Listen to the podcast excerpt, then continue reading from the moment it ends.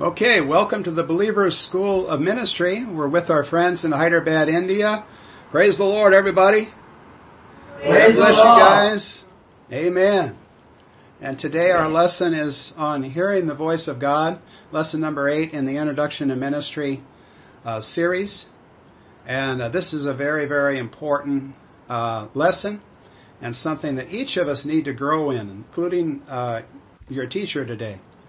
So, Father, we thank you today for the opportunity to hear your voice and to learn what your word says about hearing your voice. Thank you that we grow in the knowledge of you and that our ears are open. We get all the earwax out today so we can hear your voice clearly. We thank you for your blessing on those in Hyderabad that are uh, watching, listening, and those around the world that would watch through video and also through audio podcast.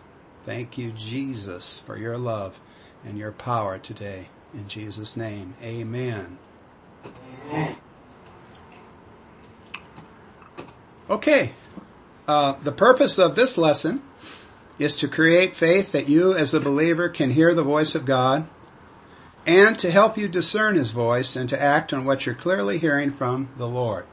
So, basically two things there. Number one, that we would have faith that we can hear God's voice because uh, if we don't see it in God's Word, it's not going to work. All the things of God work really through faith. Scripture says without faith it's impossible to please God. So, uh, what we do is we read the Word of God and see what it says, and then it creates faith in our heart, and then we can act upon the Word, and that's how God's power is released. And so this is just like any other area that we believe in what God has said, and then it begun it begins to function in our life. And I guess we've seen that principle uh, throughout the various teachings that we've had, that all these things come to us, you know, by faith. And so uh, we're just excited to learn more about hearing His voice. Uh, John chapter 10, verse 27 says, My sheep hear my voice, and I know them, and they follow me. Everybody say, Thank you, Lord. Thank you, Lord. I hear your voice, I hear your voice, and you know me, and you know me, and I follow you. and I'll follow you. In Jesus' name. In Jesus' name. So the first point here is you can hear the voice of the Lord. Uh, we see that in Genesis chapter 3, verses 1 through 8, that Satan came in the garden and tempted Adam and Eve, and they ate the fruit that God said that they should not eat.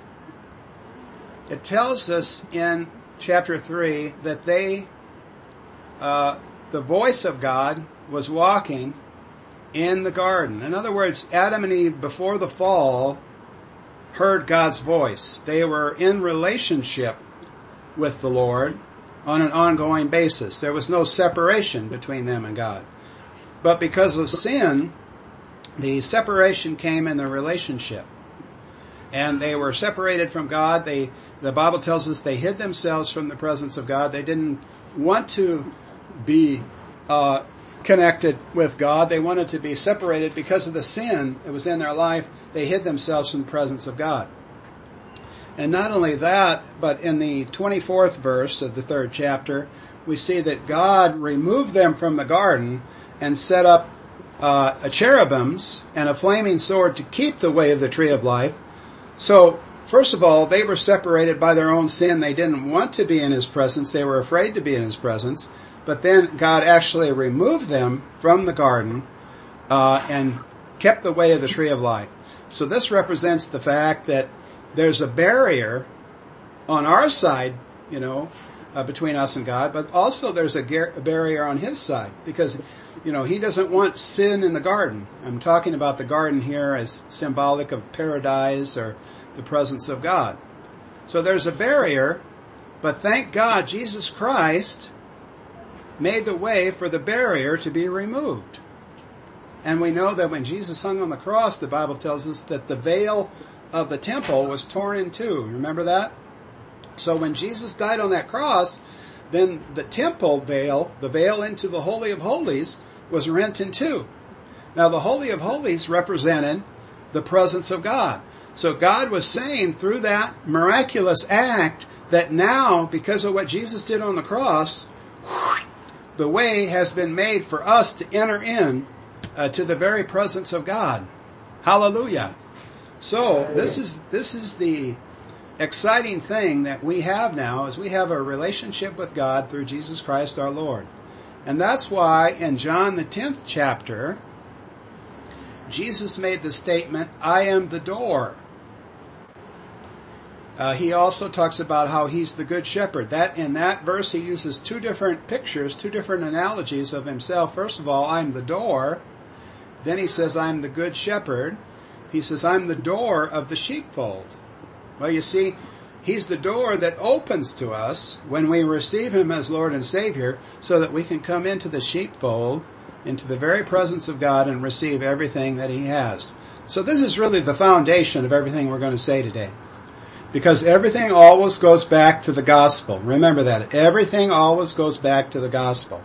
Any teaching uh, in the Word of God, it always goes back to the gospel. If you if you have a teaching, uh, love your wives as Christ loved the church, it goes back to the gospel. If you have a teaching, uh, let no corrupt thing come out of your mouth, it goes back to the gospel. Because how can we live these things except by the power of the gospel of Jesus Christ? So uh, the Father has made a way for us to enter into His presence and hear His voice in Jesus' name. Okay, next point. Hearing God's voice is foundational to successful ministry. Even Jesus continually operated in this. And uh, again, I'm going to mention a lot of scriptures as I always do. And of course, we don't have time to look up every scripture, but we're, we're encouraging you to go back during the week and look up the scriptures in your own Bible, uh, read them and meditate them and think and pray about them too. And so here's one too. Be sure to look this up this week. John 5, 19 and 20, where Jesus said, The Son can do nothing of himself, but what he seeth the Father do. In other words, he was living under the inspiration of the Father in all that he did. So when Jesus did those miracles, it was because he had a hotline to heaven. He was in contact with the Father by the Holy Spirit. And you know, of course, we look at Jesus' life and, and his ministry and we think, oh, that's, that's different. Well, of course, he is different than us. He, he's the, the only begotten Son of God. You know, he is the Messiah, the Savior of the world. But yet, in his earthly ministry, he didn't operate on that basis. The Bible tells us he emptied himself and he became a man. And we see that when he was baptized in the River Jordan by John the Baptist, that the Holy Spirit came upon him like a dove. And so from that point, then you begin to see the miracles. So we recognize that Jesus' ministry, his earthly ministry, functioned in the power of the Holy Spirit. The things that he did was because of the activity of the Holy Spirit in his life. And, you know, of course, the scripture said he was anointed without measure. He had the full measure of the anointing of God upon his life. And so, uh, because of this, he was able to accomplish the things that he did. But in John chapter uh, 5, there we see that he was dependent upon the Father. What the Father showed him by the Holy Spirit, that's what he did. Uh, the Bible tells us in John 16, 13 that the Holy Spirit will lead and guide us and show us things to come. And our attitude should be, speak, for your servant is listening. 1 Samuel 3.10, where, you know, Samuel, God was speaking to the little boy Samuel. And uh, that's a good word for the children today to realize that he can speak to them. And of course, uh, Samuel thought that Eli the priest was speaking to him. He, he would go and say, well, what do you, what do you want? And Eli told him, uh, The Lord's speaking to you. Just say this, son. Just say, Speak, for your servant is listening. That's a good attitude for us to have. So let's just say that together today. Speak, for your servant is listening. For your servant is listening. Amen. Okay, the second point is you must discern the voice of the Lord. Uh, maturity is a major key in discerning God's voice. You must have your senses exercised to discern good and evil. You can read about that in Hebrews chapter 5, verse 14 where it says, Strong meat belongs to those who are of a full age, even those who by reason of use have their senses exercised to discern good and evil. So we do learn as we go. We grow uh, in hearing and discerning the voice of God. Because, uh, you know, as I said, you know, the scripture tells us that there are many voices. So when it comes to hearing voices, uh, you know, we can hear we can hear God's voice, yes, but we can also hear the wrong voice. So we have to grow in maturity and develop in hearing and discerning what's God and what isn't. You know, uh, there's uh, there's the voice of God, and then there's the voice of the devil or demon demons, which can speak. And of course, they can't speak from within us, but they can from the outside. They can try to influence. And then, of course, there's the voice of, you know, tradition, our society, or what we've been taught, or what we've been indoctrinated in. And so, this is a process of growing to discern between good and evil. What is God really saying in this situation? And and so that this is the you know, this is kind of the how do I put this? This is like the balance. We want you to be excited about hearing God's voice, but right away you're telling we're telling you also uh, be careful. And uh, don't be fearful, but be careful and use wisdom. And that's why we, we love the group that you have working together, learning to hear the voice of God together. You got your pastor there. Uh, you got your Bibles there. And one thing about it, God will never speak to you contrary to His Word. He will never oppose His own Word. That's confusion. Only the devil would do that. Uh, the devil, now the devil might take God's Word and twist it, and so you have to be sensitive to that. But grow in the discernment of hearing God's voice. You know, when I first became a Christian, I had a miracle experience with God uh, when I was 27 years old, I heard the voice of God. And he spoke to me and said, Turn from the things of the world. And I said, Yes, Lord, I will. Now, that was so uh, powerful and so clear that I heard God speak. It was like he turned on a radio inside of me and, and spoke to me and said, Turn from the things of the world. I said, Yes, Lord, and I surrendered my life to the Lord. And I made a commitment to give up my drugs and alcohol, which were the kind of the big areas of sin in my life. And uh, God came upon me with the baptism of the Holy Spirit. He forgave all my sins. Uh, he empowered me with the Holy Spirit, and then He began to speak uh, many things, and they all agreed with the Word of God. Some of them I didn't know were in the Word at that time, but God spoke to me, and so I had a tremendous experience with the Lord which included hearing his voice. And I'm, I'm just uh, excited even today, even to think about it and talk about what happened that day. Uh, so, but I'm also thinking about, you know, a few, a few months after I had this experience, and of course I would hear God's voice from time to time. Uh, I went to a sale barn to buy some calves. What a mistake! Oh, here, I didn't know Susan was in here. I was wondering what you guys were waving at. For some reason, my Skype picture doesn't include me today. Usually, I've got a little picture of me in the corner, so I would have known she was what she was up to. But anyway, um, so anyway, we went to the sale barn. We wanted to buy some calves and raise these calves. You know, it's kind of a, a money making project. And so I went and looked at the calves before the auction and and uh, you know just kind of scoped them out. And uh, when the auction began, I was impressed. I was impressed uh, about number 357. And so I had an impression, which I thought was from the Lord, that I should buy calf number uh, 357. And of course, uh, 357 was a scraggly looking uh, calf, and I thought, well, I can buy this calf really cheap because God's given me inspiration, you know, to buy this calf, and he's going to be just fine. You know, so I bid on calf number 357. I don't remember how much I paid for him, but uh, 357 became my calf, and I took him home, and he promptly died. And then I uh, tried to raise the calf from the dead, and it didn't work. And so I learned a lesson about hearing God's voice. Everything you hear is not necessarily the Lord.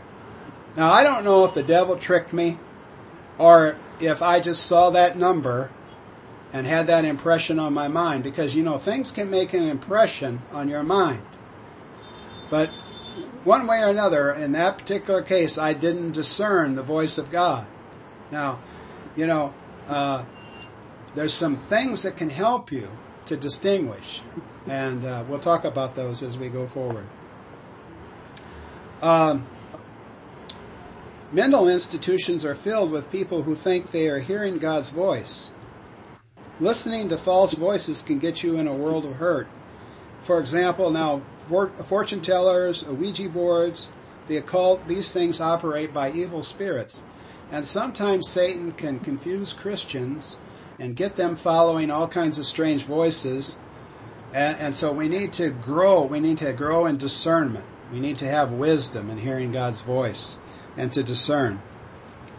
Uh, one time I met a woman that was, uh, she had come to one of our churches where I was pastor.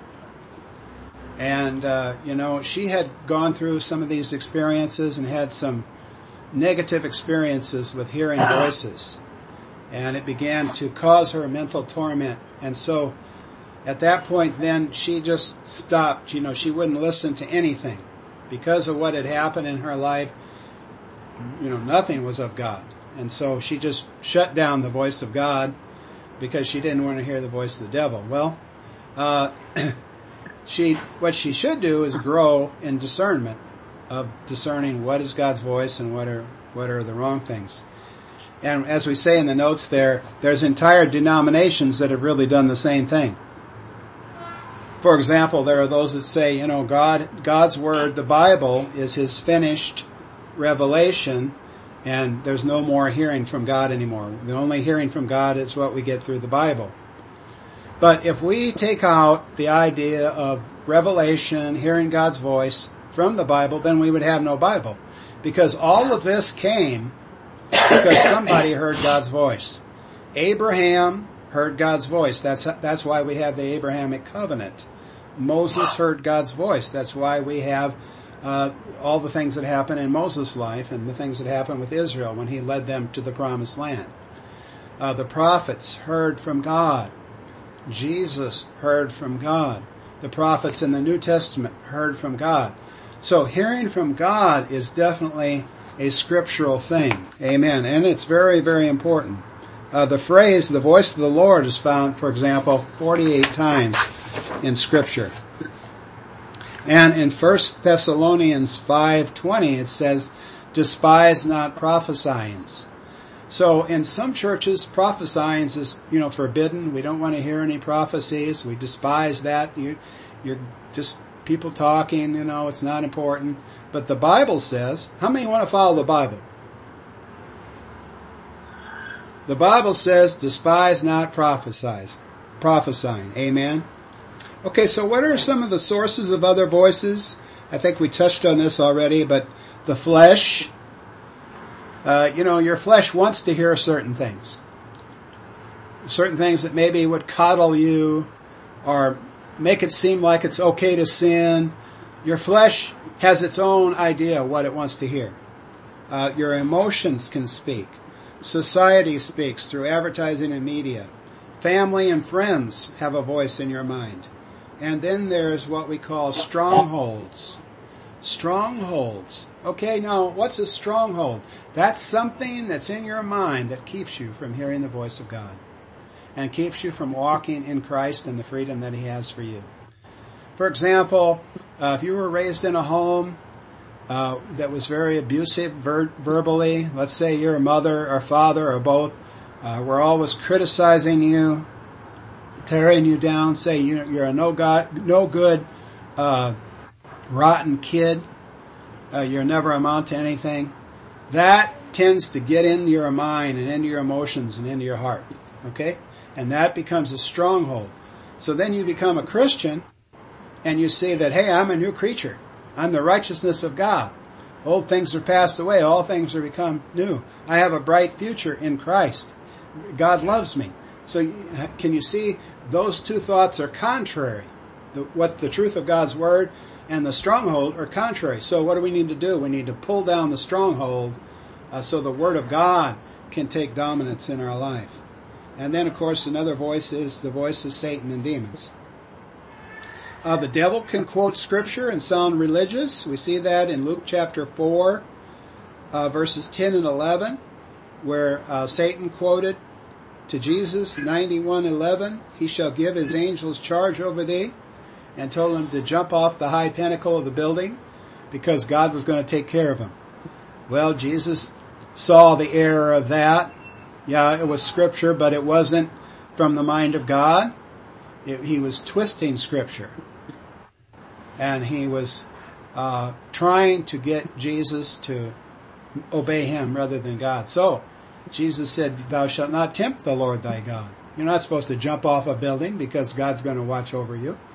You know, that's talking about protection as you're going along the way and, and something happens that you have no control over. God's angels will take care of you. Uh, you are called to test the spirits. You can read about that in 1 John chapter 4, 1 through 3. It says, test the spirits. Don't, don't, uh, don't listen to every spirit. Don't listen to every prophet. Uh, test out the spirits of those that teach that you're getting the true word of God. And I like the scripture in Job chapter 6 verse 30 where he says, Is there iniquity in my tongue? Cannot my taste discern perverse things? So this tells me that one of the areas that's important to us in hearing the voice of God is that we're not speaking perverse things and we're not doing perverse things. In other words, we have a heart to do what God wants us to do uh, instead of what uh, you know our flesh wants to do. And so Job says, you know, uh, you know, is there perversity in my tongue? If there's perversity in my tongue, if there's perversity in my life, if my attitudes are, you know, selfish, sinful, it's going to hinder me from hearing the voice of God because I'm going to want to hear what I want to hear. So it's very important that we have a pure heart in order to hear a pure word from God. Okay, God's word will help you to, to hear his voice clearly. As it said in Hebrews chapter 4 verse 12, the word of God is alive and powerful and sharper than a two-edged sword, uh, dividing asunder the soul and the spirit and the joints and the marrow, and it's a discerner of the thoughts and intents of the heart. I think we got our visitor back again. There she is. This is for Diva. This is how cold it is today. Aren't you Oh. glad you're not here? Uh, is it snowing there? What? Is What'd it you snowing? say? What'd you say, Pastor? Is it snowing there is what I'm asking. Oh no. No, it's just cold. Wow. Next time you come, you'll have to come in, in January.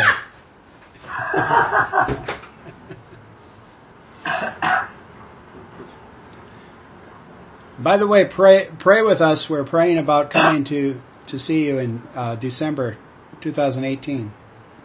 wow. Wonderful. So yeah, pray. Pray the Yes. Lord will make the way.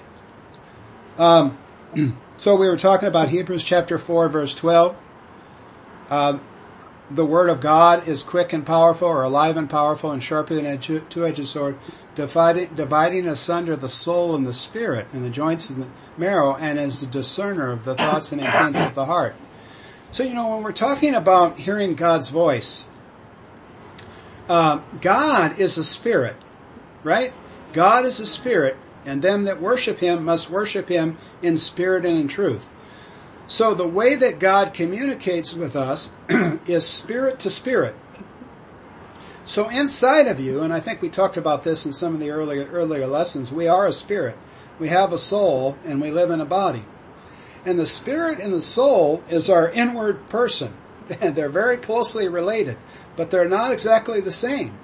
The soul contains our, our mental processes, you know, our, our thoughts, our emotions. Uh, that's the soulish realm of our inner being. But then there's the spirit. The spirit of is our is our uh, heart, our innermost being, and that's where God speaks. God speaks to our heart. Okay, so but when we come when it comes to translating what God is saying and bringing it out in our understanding, well, the the soul is so closely related that it can mix up God's message. Amen. So in other words, you know, if you have a natural a feeling about something, it can interfere with hearing from God. So how, how do you deal with that? Because they're so closely related. But here it says in, in uh, Hebrews chapter 4 verse 12 that the Word of God discerns between the soul and the spirit, the joints and the marrow, and is a discerner of the thoughts and intents of the heart. So the more that we absorb God's Word, the more we can discern between what's really, you know, the heart of God, what He's speaking to us, and what our emotions are saying. Because, you know, our emotions can lead us astray. God made us to have emotions. He doesn't want you to become emotionless. He just wants your spirit to dominate over your emotions. Does that make sense?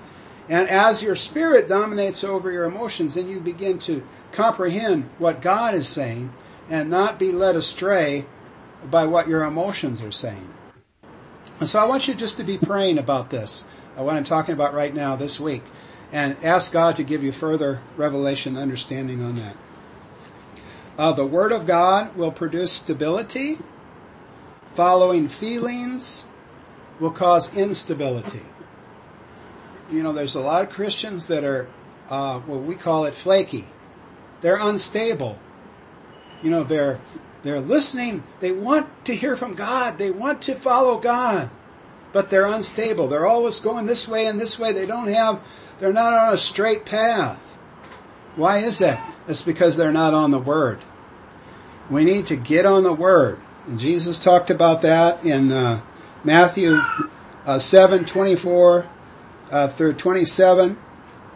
Uh, whosoever hears these sayings of mine and does them, I'll liken him to a man who built his house on the rock. So it's by hearing God's word, getting into the Bible and reading God's Bible, reading God's word, and then putting it to practice in your life that you become stable and your house is built upon the rock. And then when you prophesy, you can prophesy with power. You can prophesy accurately. You can move with the Spirit accurately. You can be inspired with God and be sure that you're hearing what God is saying to you and to be able to help people greatly in that way too. In Jesus' name. Uh, uh, Jesus made the statement in John 18 verse 37, everyone who is of the truth hears my voice. So we need to have an honest heart to hear God's voice. Uh, we need to sit at Jesus' feet and listen to what he has to say.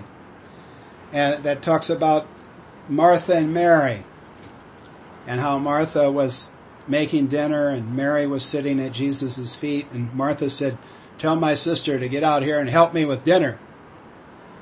Right, Mrs. Benjamin?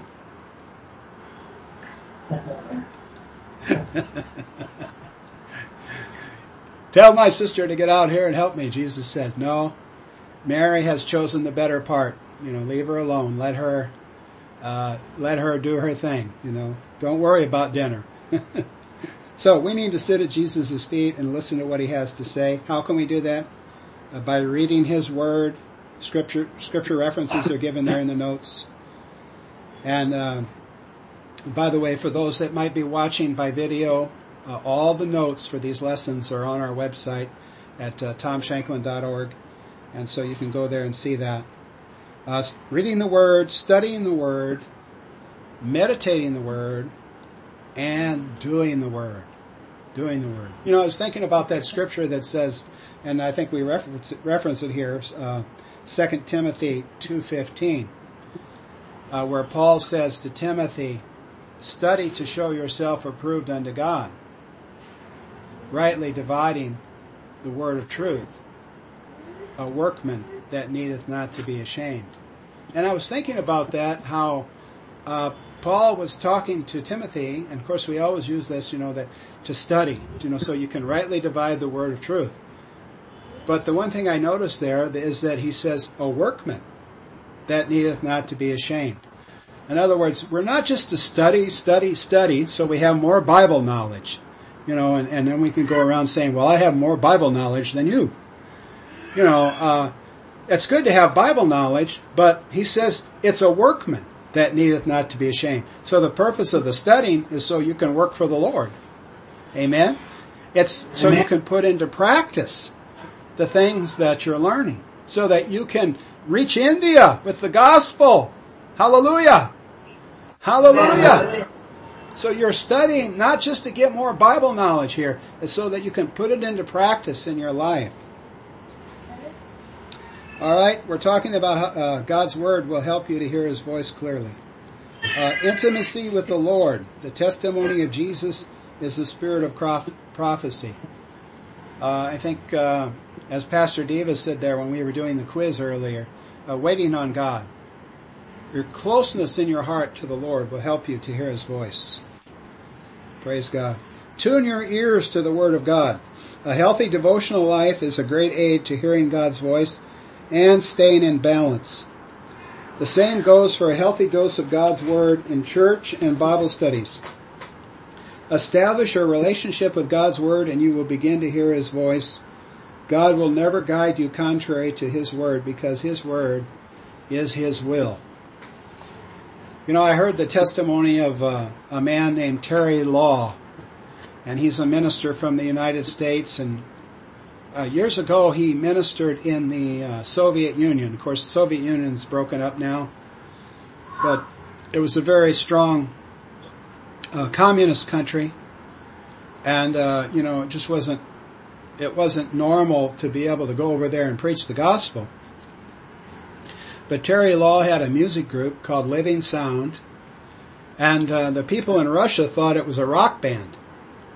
So uh, they had they had engagements to go and to sing in various places. They went into nightclubs and they went into military facilities, and they had many many open doors uh, in in the Soviet Union. And God used them greatly because they would go and they would sing, and then Terry would stand up and preach the gospel and uh, many people were touched by the Lord through that ministry. But he talked about how they spent hours and hours traveling in the Soviet Union by train.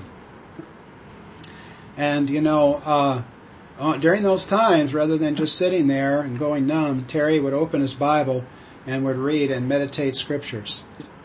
And he said it was during that time when he was spending so much time in God's Word uh, that the Word of God came alive in the in the uh, gifts of the Spirit, came alive in his ministry, and he began to have supernatural things that God would show him in meetings, and God would use that uh, to grasp people's attention, just as the testimonies that you shared uh, with me earlier about how you're hearing God's voice, you're you're getting pictures from the Lord, and they're being confirmed to one another, and so on. You're excited about that. Well, you see, this is how God gets people excited about Him. One of the ways is through these gifts of the Spirit. And so he would go into meetings and he would share things that God showed him, and, and uh, it would just amaze people. And in one case, he, he was sharing, and I don't know what the event was, but he had a vision or a picture or a word of knowledge about some people that had been in a fist fight that day. And so he gave the word, you know, and and uh, all these people in the meeting started getting nervous, and, and so they all came up for prayer and they repented. They had been in a fist fight that day. Well, it turns out these were Bible students, and they had actually come to blows over a controversy about the gifts of the Holy Spirit. So some of them said, yes, the gifts of the Spirit are for today, and the others said, no, that's passed away. That's not for today. And so they got so angry at one another over this controversy that they came to blows and got in a fist fight. And so, of course, God didn't like that very well. So he brought it to light through Terry's uh, word of knowledge, and they all repented. But it also confirmed that the gifts of the Spirit are for today, and it was a demonstration of that. Praise God. All right, the next section is uh, relationship and association with those who hear from God can help you hear from God. In other words, you, you get around people that flow in the gifts of the Spirit and it sort of rubs off. You know, the anointing is transferable. And so I pray that whatever God has given me is being transferred to you through these classes as well. But uh, I used to uh, have a mentor in my life uh, whose name was Bob Boos. He moved in the uh, word of knowledge and the word of wisdom uh, very frequently and fluently. And I noticed whenever I got around with him, whenever I got spent time with him, that, that those gifts would flow in me more too. So uh, association can be really a great benefit, and that's why God has different ministers and ministries in the body of Christ. We're not supposed to just have, you know, be influenced by one minister only. There's others. The primary minister in your life is your pastor because he's the one that has responsibility for your soul. But God also wants you to have other ministries to have input into your life. And this happens through relationship and association, uh, which we're enjoying with you. Uh, in Hyderabad today. You know, we have a part of your ministry and you have a part of our ministry. So there's a, a connection. We feel safe with one another. Uh, you know, and, and we, we're able to work together and to be a help. And so these associations are very, very important. And that's why God gave five ministers to the body of Christ. And I think we'll probably talk about that next week. Apostles, prophets, evangelists, pastors, and teachers for the perfecting of the saints for the work of the ministry. Um, so, anyway, um, association is very important. And uh, Romans chapter 8, verse 15 says, As many as are led by the Spirit, they are the mature uh, sons of God, the sons of God. We need our own guidance system, but others may confirm. So the prophets in the New Testament were meant to confirm. You know, we each have the Holy Spirit to guide us. We can each hear His voice, and so we need to, um, you know, have that as a confirmation. Don't just listen to every prophecy and, and run after it because, oh, he's a mature brother and he said I should go to Africa. Well, check it out with the Lord and see if you have peace down in your heart. But the other side of that is confirmation can be helpful. And the Bible teaches that in 1 Corinthians uh, chapter 14 verse 29 says let the, let the prophets in the assembly it's talking about there let the prophets speak uh, two or three and let the others judge. So there again there's a there's that area of sharing uh, with one another judging the prophecy is this really from god? And so forth and 2 Corinthians 13.1, uh, Paul makes the statement, out of the mouth of two or three witnesses shall every matter be established.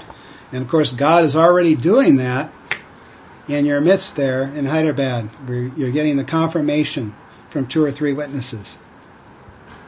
All right, the next section here is praying in the Spirit will help you to hear His voice. And we talked about this already, how speaking in tongues seems to be the gateway gift to the other gifts of the Spirit. I mean, you can see that even in the area of tongues and interpretation of tongues, right? Because tongues comes, which is, you know, tongues doesn't come from your mind. When you speak in an unknown language, it's not coming from your mind. Remember, we talked about the soul and the spirit. It's it's that's why the Bible calls it praying in the spirit. It's coming out of your heart. It's it's speaking mysteries out of your heart. So it's when you're speaking in tongues, you know, you're letting the spirit dominate. See, so, but then you interpret that's the translation or the connection into the realm of understanding. How do you understand what God is saying? So there's a there's that connection through tongues and interpretation. The tongues comes, that's the inspiration, the message that God's giving, but then the interpretation comes so you can understand it with your mind. So we see that tongues is a gateway gift uh, to the other gifts a man named uh, Dave Roberson, who's another minister from the United States. He's in uh, Tulsa, Oklahoma now. Uh, he felt the call to God, call of God to ministry, and so he lived in Oregon at that time. He was a uh, logger or worked in the lumber industry. I think a sawmill. And uh, he felt called of God to go into full-time ministry, so he quit his job. Now I don't recommend that, but uh, in his case, that's how he felt God led him. So he quit his job, and he got an office. He had an office where he could go and pray. So every day he'd go, and he made a commitment to go to the office and pray every day. And he said, just like I went to the sawmill and worked eight eight hours a day, now I'm going to go to my office and pray for eight hours. And so, of course, he went to his office and he began to pray, and he, he prayed for his wife and his family and the community and the world. And he, after a while, he ran out of things to pray. So he, then he started to pray in the Spirit. And so he prayed in the Spirit for hours and hours and hours. And uh, he had no meetings, he had no church, he had no, no ministry. But after a season like that where he prayed and prayed and prayed, uh, God gave him an opportunity to speak. And he spoke to a group of about six or seven people. And uh, he didn't know how to preach, so he shared somebody else's testimony. And after he done, was done with the testimony, uh, God gave him a picture uh, of one of the ladies that was sitting there, and what he saw was arthritis in her bones. He saw it was like an X-ray picture into her hips. And he saw this arthritis. He says, Do you have arthritis and you have pain in your hips? And she said, Yes. And he prayed for her and she was healed in Jesus' name. And that was the beginning of his ministry. So you see, tongues was like a gateway for him into his ministry and into the other gifts of the Spirit. Another man named uh, Kenneth Hagin uh, was praying. This would be back in the uh, 40s. And he was praying and seeking the Lord. And um, one day he was just led to just keep praying, just keep praying, just keep praying. He's praying in the Spirit and in his office. He was a, a pastor, I believe, at the time. And he prayed and prayed and prayed. And all of a sudden he said he hit a gusher. That's how he described it. So it was like, uh, it was like an artesian well sprung up spiritually out of him. And then the Lord began to speak to him. And uh, this was during World War uh, II. And uh, the Lord spoke to him that after the war would come a great healing revival. And the world would be touched through a tremendous healing revival. And of course, then that came to pass. And so uh, a prophecy came forth, and he shared that in different places. So tongues can really be an avenue uh, to help you move into the gifts of the Spirit and to hearing God's voice.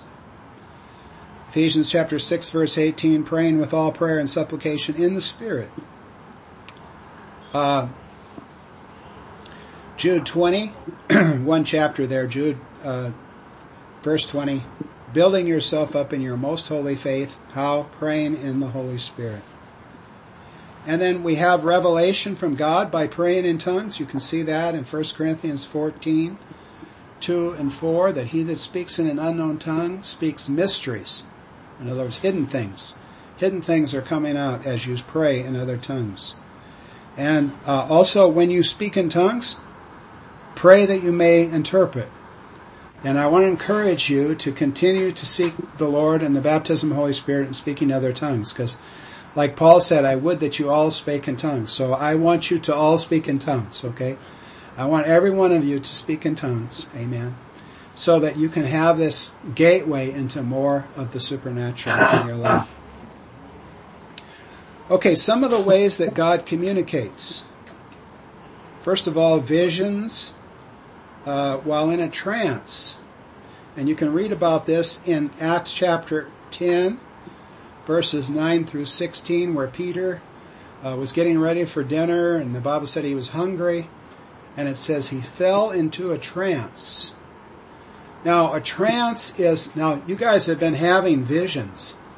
Those are what I call mini visions.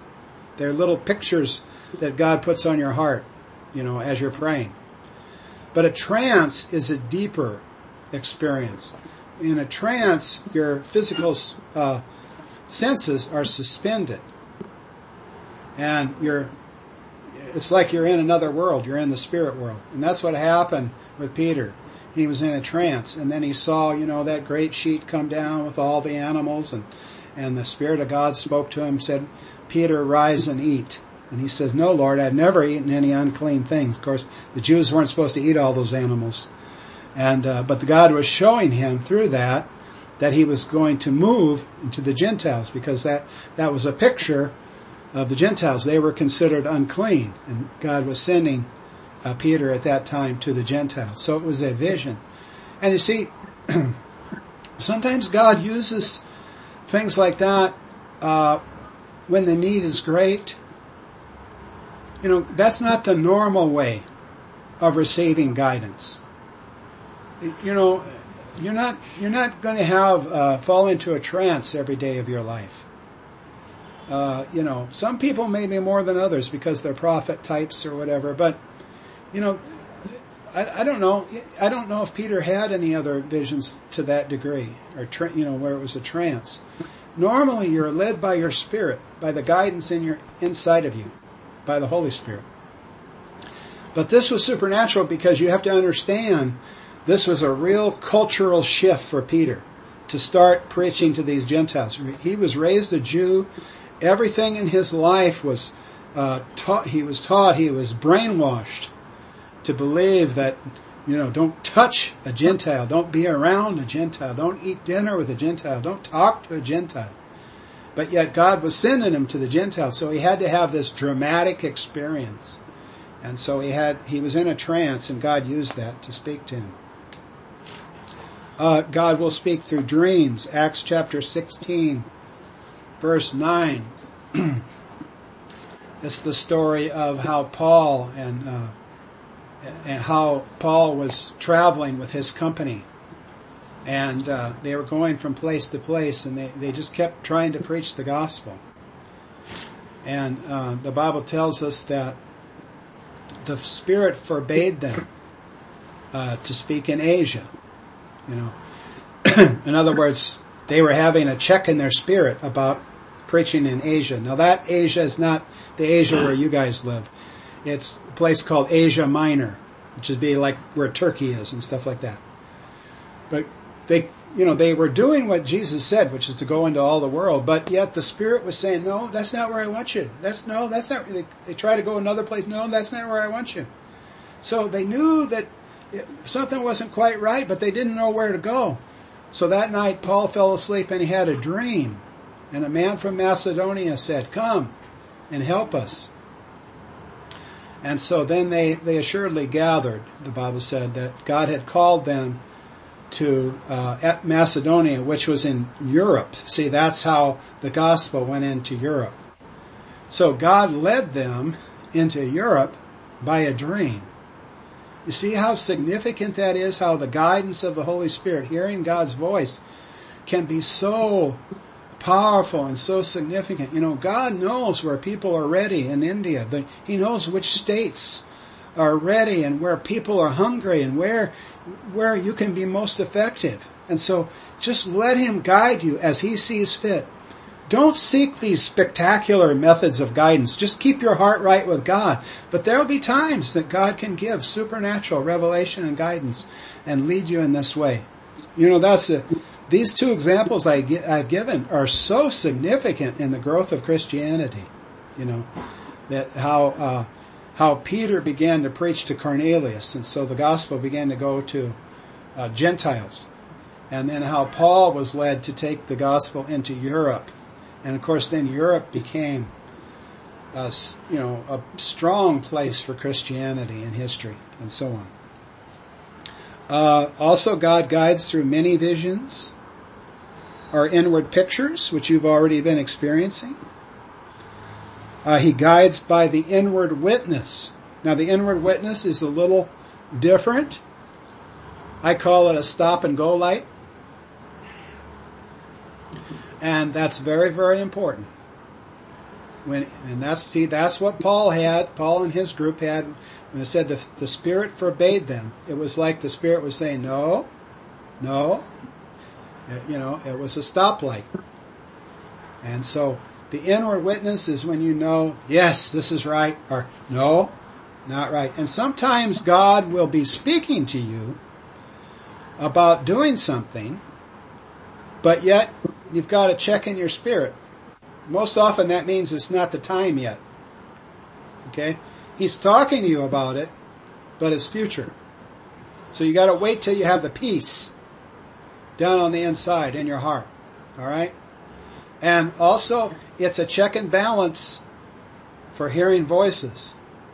Because if you hear a voice that says, Yes, I've called you to go to um, Afghanistan. And you know, it seems thrilling. You're hearing this voice, but down inside, you've got this, uh, uh, no. You know, you just know down on the inside, no, uh, that's not right. And you know what's what's interesting here is you have to learn the difference between your heart, your inward man, and your outward man. Because sometimes God will lead you into a situation that outwardly you're nervous about. But inwardly, down deep inside, you've got peace. Okay? Because see, your flesh is, can get nervous. an example of that in my own life was when we went into full time ministry. Uh, I was working on a, uh, I was working for a newspaper.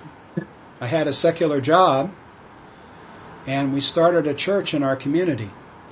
And so my boss, the man that owned the newspaper, uh, when he saw that we had started a church, uh, he gave me an ultimatum. He says, "Well, you can be the pastor of that church, or you can be the editor of this newspaper, but you can't be both." And so I really had a choice to either go on with God in the ministry, or to uh, stop being pastor of the church and uh, continue with my job. Well, I needed the job. I mean, I needed the money. I had three kids to support. You know, I had to feed them, and the church was not bringing in hardly any money at all. Uh, but we prayed about it, and down on the inside, my wife and I had peace about it. To leave my job and to become a minister of the gospel full time. Outside, I was nervous. I was nervous because how am I going to feed these kids? But you know, the Lord made a way. So see, sometimes God will lead you when you talk about the inward witness, it's down on the inside, down in your heart, you have peace. But that doesn't mean you're not going to be nervous outwardly. Okay? You gotta you gotta put that under. You gotta put the flesh under, right? And follow the guidance of the Holy Spirit. And again, this is part of maturity and growing in Christ. Okay, he also leads by the what we call the still small voice. We can read about that, how God spoke to Elijah uh, by the still small voice. Uh, there, you know, there came an earthquake, and then there came great wind, and the Bible said that God was not in the earthquake, God was not in the wind, but then came a still small voice. And so then, very often, God quietly speaks to us, quietly speaks down in our heart. And then there's the authoritative voice of the Holy Spirit. It's a stronger voice. And uh, that's when the Spirit, the Holy Spirit, speaks uh, directly to us. And uh, example of that is in uh, Acts chapter uh, 10, verses 19 and 20. Uh, we've just talked about the vision that God gave Peter. And then after that, it says the Spirit told him to go with the three men that came. Before he knew that they were there in the natural, God says, they're here, go with them. And so that was the authoritative voice, of the Holy Spirit. And then, of course, God speaks through the alignment of circumstance.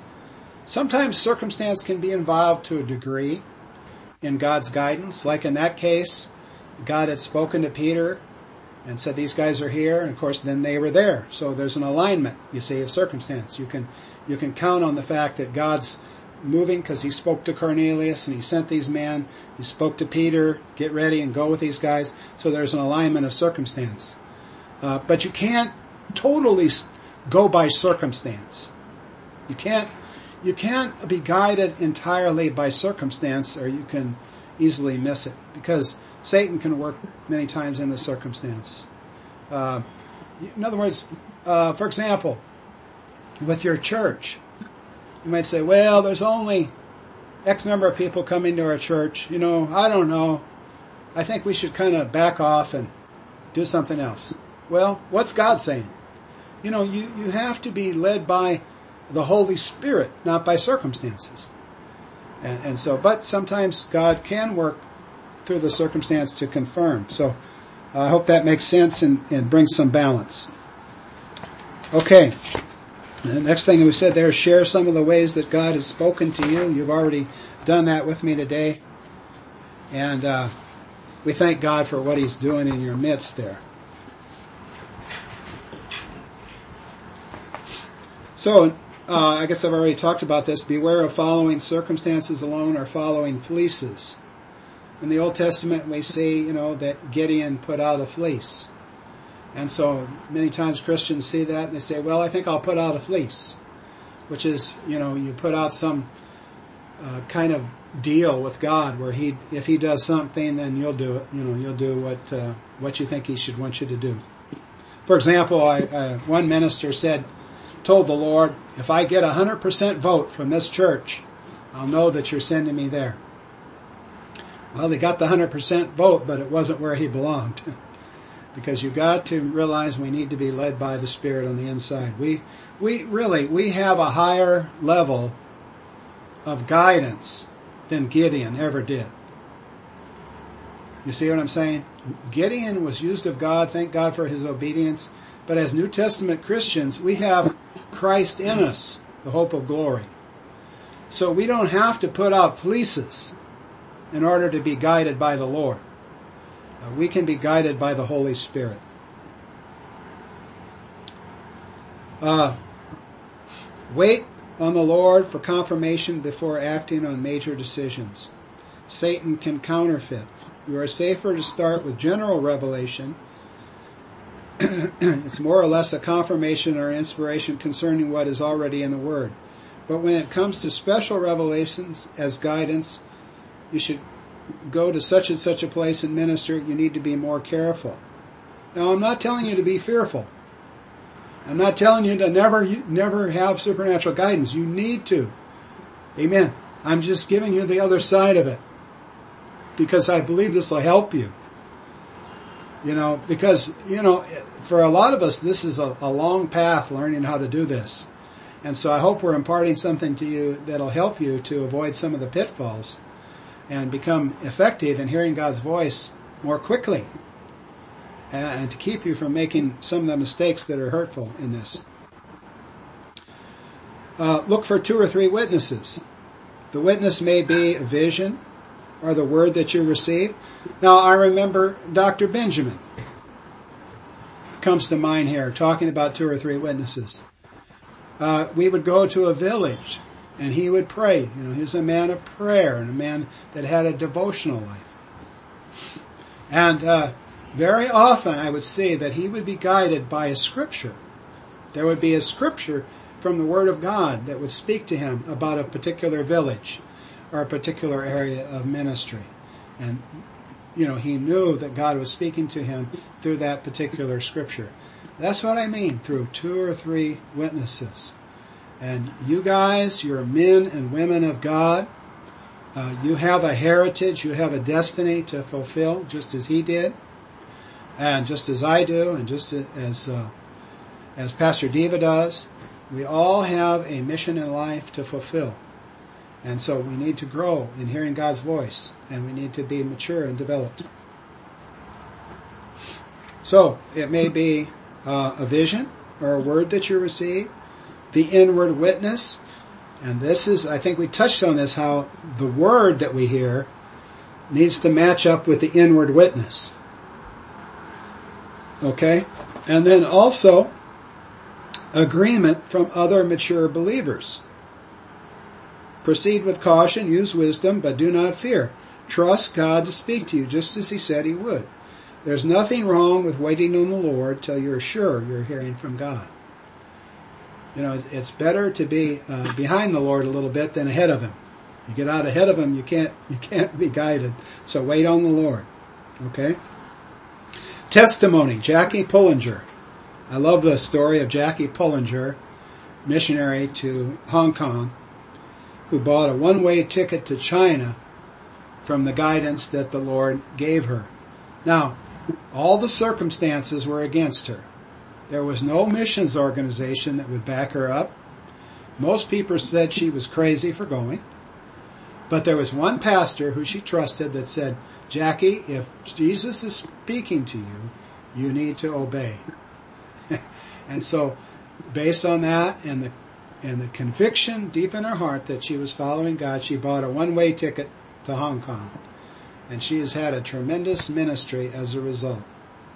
So I hope you're getting the balance in all this. Okay, and then you must act upon the voice of the Lord. When you know that God is speaking, put it into action. Hebrews 3 verse 15 says, If you hear his voice, harden not your hearts. So we can't harden our, our hearts. We have to be open to the Lord and to his guidance. James chapter 1 verse 22, be not only hearers, but doers of the word. Uh, Isaiah 6, 1 through 8, be sure to look that one up. How Isaiah saw the Lord high and lifted up, and his train filled the temple. And he heard the voice of the Lord, Who shall go for us, and who shall we send? And Isaiah said, Here I am, Lord, send me. So he followed God's guidance, and you know, it's not always easy. Isaiah spoke to a people who were hard, hard-hearted, uh, who resisted what he said, but God wanted to extend His mercy to that people so they would have a choice uh, to follow Him. Uh, Peter hears His voice and obeys. That's we talked about that. How he went to Cornelius's house and preached the gospel. Such a significant event. Uh, the church at Antioch, which we have preached to you about in your church. We've been in your church and, and preached to you about Antioch because you are destined and called to be a missionary sending church like Antioch. And uh, the church at Antioch hears God's voice and sends out Saul and Barnabas uh, for the work whereunto I have called them. It's a very significant event. That I call that the prayer the prayer meeting that changed the world. Acts 13. So be sure to read that. And then Paul and his team, led by God into Europe, as we mentioned already, Acts chapter 16, 6 through 6 through 9. All of these events are extremely significant instances of God's guidance which resulted in tremendous advance for the church and the kingdom of God. Likewise, if you will listen to God, you will see tremendous results for the kingdom of God. And you know, I really feel the Spirit of God on this lesson today. Uh, that this is very, very significant uh, for your ministry and for your church. That God is giving you some keys. You know, it's not going to all come at once. But God giving, is giving you some keys to develop your capacity to hear His voice so He can lead you. He knows, Lord. The Lord knows how uh, to reach India. He knows how to reach the tribes. He knows how to accomplish things that manly wisdom could never accomplish. And so as you grow in hearing God's voice, your ministry is going to grow and you're going to be very, very effective more and more in reaching people for Jesus Christ. So today, your practical exercise is to pray for another person with a need in their life. Take time to pray in the Spirit and wait upon God. Share what you receive with humility and ask the person if what you have shared relates to their situation. So, very much like we've been doing the last few times, pray for one another. Uh, allow the gifts of the Spirit to flow through your prayers. And uh, just develop your capacity to minister to, to others. And I want to encourage you to begin to take this outside the classroom too, in your daily life. You know, many times when you meet people, they have great needs. And, uh, you know, you don't know in the natural what they're going through, but the Holy Spirit knows. And so as you're sensitive and you talk to people, allow those gifts of the Holy Spirit to move. Many times, you know, if you talk to someone, you could just say, well, can I pray for you? Or maybe they're talking about a need in their life, or maybe they're not. But would it be okay if I pray for you? And you know, maybe you're out in public. You don't need to make a big demonstration. You know, you don't need to lay two hands on them. Oh, saith the Lord. You know, but you could just gently, you know, just put your hand on their shoulder and just pray quietly. And God could give you a word for them that would change their lives. And I'll tell you what, I found that when we pray for people, their hearts open. And then they're receptive to receive the gospel and to receive what you have to share. So uh, I want you to start taking what you're hearing in these classes more and more out uh, where the people are. And I also want to encourage you, don't forget about the things that we've learned before, uh, which are sharing your testimony, sharing the gospel with others. Uh, you may need to take time to have a refresher on uh, how to lead someone in a prayer of salvation. Pastor Diva, uh, if not today, sometime take the class through that again, going over how do you how do you pray, how do you lead someone in a prayer based on uh, Romans 10, 9 and 10 to receive Christ into their hearts. Uh, that we don't want to lose the things that we've already learned in these classes. And the other thing is the baptism of the Holy Spirit with the evidence of speaking in tongues. Continue to seek the Lord. I think you've all asked Him. I don't know how many of you have spoken other languages yet, but I want you to thank Him that you have received and confess that you will and begin to just, just step out. It may be together or it may be in your alone prayer time. It doesn't matter. Now, like with me, uh, my wife and I were together and sitting in the pickup truck, and I began to speak in other tongues. So uh, it doesn't it doesn't matter where it is. Just do it. Praise God. It'll bless your life. Amen. Your homework is to look up all the scriptures in this lesson and meditate on them. Pray in the Spirit and wait upon God as you read and write down what the Lord shows you from the Word of God, especially how to apply the Word in your life and ministry. So use these lessons as a study guide, uh, as uh, part of your devotional life during this week. And I'm expecting great things through your lives and through your ministries in Jesus' name. Now, Heavenly Father, I just thank you for the time we've had together to study your word concerning hearing your voice. I pray that you would take the things that I said and, Lord, even go beyond and continue to teach these students in the Word of God. You said, Study to show yourself approved unto God, a workman that needeth not to be ashamed, rightly dividing the Word of truth. I thank you for this, Father God. I thank you that we're all growing in your Word and in hearing your voice. I speak your blessing upon your people. I speak your blessing upon this church in Hyderabad. I thank you that they will fulfill their destiny and they will reach the world for you. I thank you, Lord, uh, Lord, for also for the ministry uh, that they work with, uh, Calvary Commission India. That Calvary Commission India will touch the world for Jesus Christ, and the best is yet to come. And so we just speak a release of the anointing of the power of God into this church and into this ministry and into, into these people. And I thank you for their destiny. I thank you for the ministers that are represented here. Uh, fivefold ministry gifts that are here that you're cultivating and developing for the future. We thank you, Lord. The best is yet to come, and we give you all the glory. In Jesus' name, amen. Amen. And just one word before we go from William Carey, the man who brought the gospel to your nation years ago. He said, The future is bright is as bright as the promises of God. The Amen. future is as bright as the promises of God. So go with God. It's been great to be with you. I look forward to uh, next week. And uh, we just bless you guys.